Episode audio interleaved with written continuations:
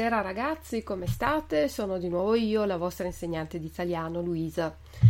Oggi è il secondo episodio del podcast e parliamo di... andiamo a mangiare una pizza? Mmm, la pizza, che buona e piace proprio a tutti, eh? Ma sapete da dove viene il nome pizza? Conoscete le sue origini e quali sono le curiosità sulla pizza? Allora, proviamo a spiegare le sue origini che sono lunghe e complicate. Già nel X secolo si mangiava un pane schiacciato e poi nel XVI secolo questo pane schiacciato prende il nome di pizza, probabilmente una storpiatura del nome pitta. La prima vera e propria pizza è stata la pizza marinara o napoletana, che è quella condita con sugo di pomodoro, olio, aglio e origano, ed è conosciuta anche come pizza napoletana, appunto. La pizza più famosa però è sicuramente la pizza margherita, che nasce nel 1889 per onorare la regina Margherita di Savoia in visita a Napoli. Il cuoco Raffaele Esposito le prepara una pizza con pomodoro, mozzarella e basilico che hanno i tre colori della bandiera italiana, il verde dell'origano, il bianco della mozzarella e il rosso del pomodoro. E adesso alcune curiosità sulla pizza. La pizza è patrimonio dell'UNESCO dal 2017. La pizza napolitana è diventata patrimonio culturale da salvaguardare, pensate un po'. Ci sono delle regole precise da seguire per preparare la vera pizza napoletana e queste regole erano regole che ogni pizzaiolo tramandava di generazione in generazione a voce, che però adesso sono state raccolte in un documento che si chiama il disciplinare. Sapevate che esiste una stampante sviluppata dalla NASA per sviluppare piatti per gli astronauti che andranno in missione su Marte? E questa stampante è in grado di stampare pizze. Invece di usare cartucce con inchiostro, la stampante userà strati di pasta, pomodoro e mozzarella.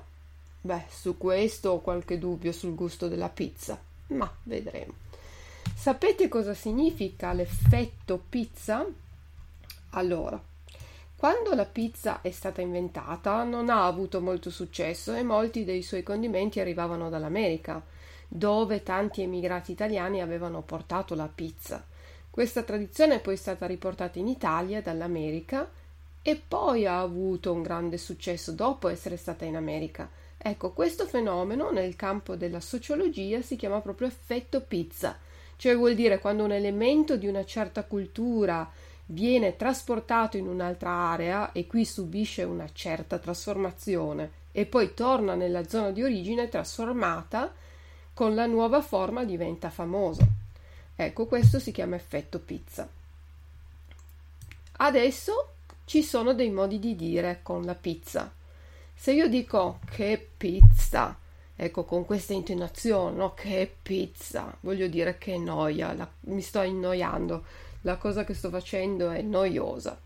Se io invece sono arrabbiata e dico se non la smetti adesso ti do una pizza, ti sto minacciando, devi finire di comportarti così, altrimenti ti do una sberla. La pizza è anche una sberla. Ecco, le pizze inoltre erano le vecchie bobine o i rulli dei film cinematografici dei vecchi film che si vedevano una volta al cinema, le chiamavano le pizze. In Italia è normale per tutti bere birra quando si mangia la pizza, quindi si ordina pizza e birra. E un italiano non ordinerebbe mai la pizza Hawaii con prosciutto e ananas. Quella è proprio roba per americani. E adesso vi spiego una ricetta facile facile per preparare delle gustosissime pizzette piccoline da offrire come antipasto o snack insieme all'aperitivo. Le pizzette rosse. Per fare le pizzette rosse avete bisogno di questi ingredienti. 500 g di farina tipo 00 che quella in, Germa- in Germania si chiama 405 poi avete bisogno di 250 ml di acqua e deve essere a temperatura ambiente, 60 g di olio di oliva extravergine, 10 g di lievito di birra fresco, 12 g di zucchero e 15 g di sale. Questi sono gli ingredienti per fare l'impasto. Poi però avete bisogno di un condimento e per il condimento servono 350 g di passata di pomodoro, un cucchiaino di sale, 250 g di mozzarella, pepe QB, quanto basta, origano QB e olio extravergine di oliva QB, quanto basta. Adesso passiamo al procedimento. Cominciamo con l'impasto. Prendete la farina, quindi sapete, abbiamo detto mezzo chilo di farina, e versatela in una ciotola insieme al lievito di birra sbriciolato.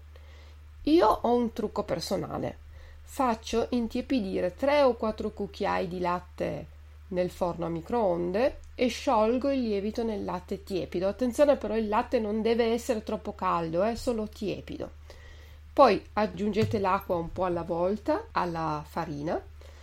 Io uso un robot da cucina, si può fare a mano, ma è molto più semplice usare un robot con le pale da impasto e se usate un robot da cucina questo deve essere messo alla velocità più bassa possibile. Poi unite lo zucchero e l'olio sempre mescolando. Aggiungete il sale e mescolate fino a raggiungere un pasto liscio. Poi trasferite su un piano di lavoro e impastate fino a formare una palla. Attenzione però dovete impastare poco, altrimenti la pizza diventa dura. Quando avete fatto l'impasto lo mettete in una ciotola, coprite con pellicola trasparente o con un canovaccio e mettete a lievitare in luogo buio e lontano da correnti d'aria per tre ore. Io per esempio lo metto nel forno spento, che è bello buio. Nel frattempo potete dedicarvi al condimento. Versate mezzo chilo di passata di pomodoro in una ciotola Condite con il cucchiaino di sale, il pepe, l'origano e l'olio e mescolate il tutto e mettete da parte. Quando il tempo di lievitazione sarà passato, riprendete l'impasto e stendetelo con un mattarello lievemente infarinato ad uno spessore di circa 4 mm. Poi con uno stampo o il bordo di un bicchiere più o meno del diametro di 7,5 mm tagliate dei cerchi che metterete su una leccarda coperta da carta da forno. Tagliate la mozzarella a dadini, poi riprendete il sugo e distribuitelo in piccole porzioni sui cerchietti di pasta. Aggiungete su ogni pizzetta un po' di mozzarella e finite con un filo d'olio e un po' di origano. A questo punto potete infornare le vostre pizzette in forno già caldo a 200 gradi.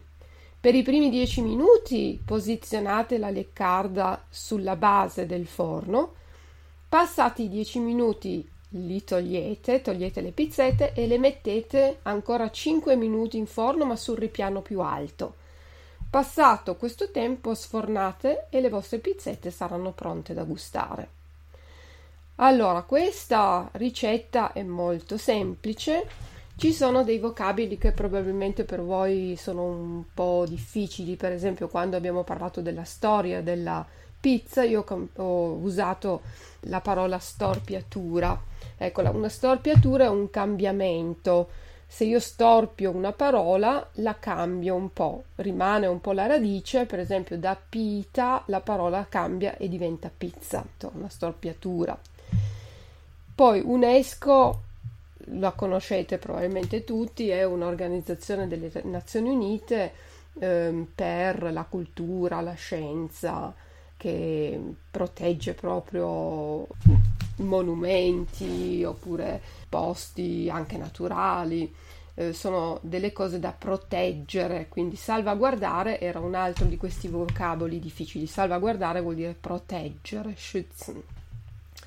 Poi abbiamo detto sberla, ti do una pizza vuol dire ti do una sberla. Una sberla um, o ceffone si dice anche o botta, in tedesco credo che si dica Ohrfeige.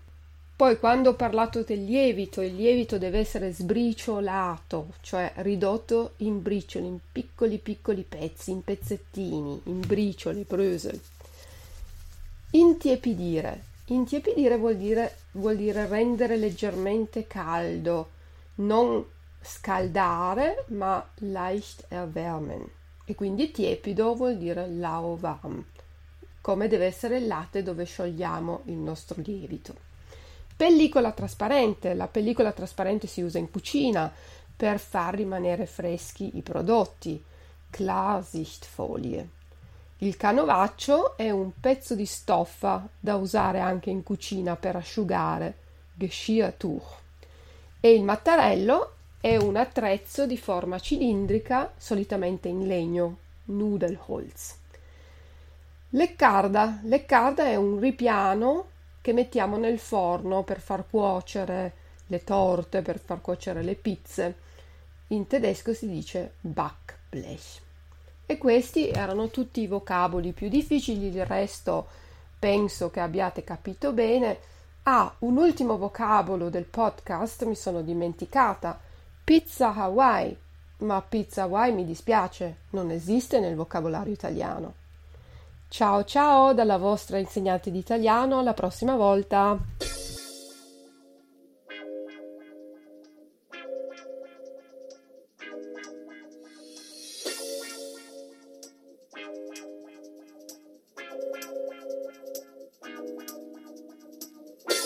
Música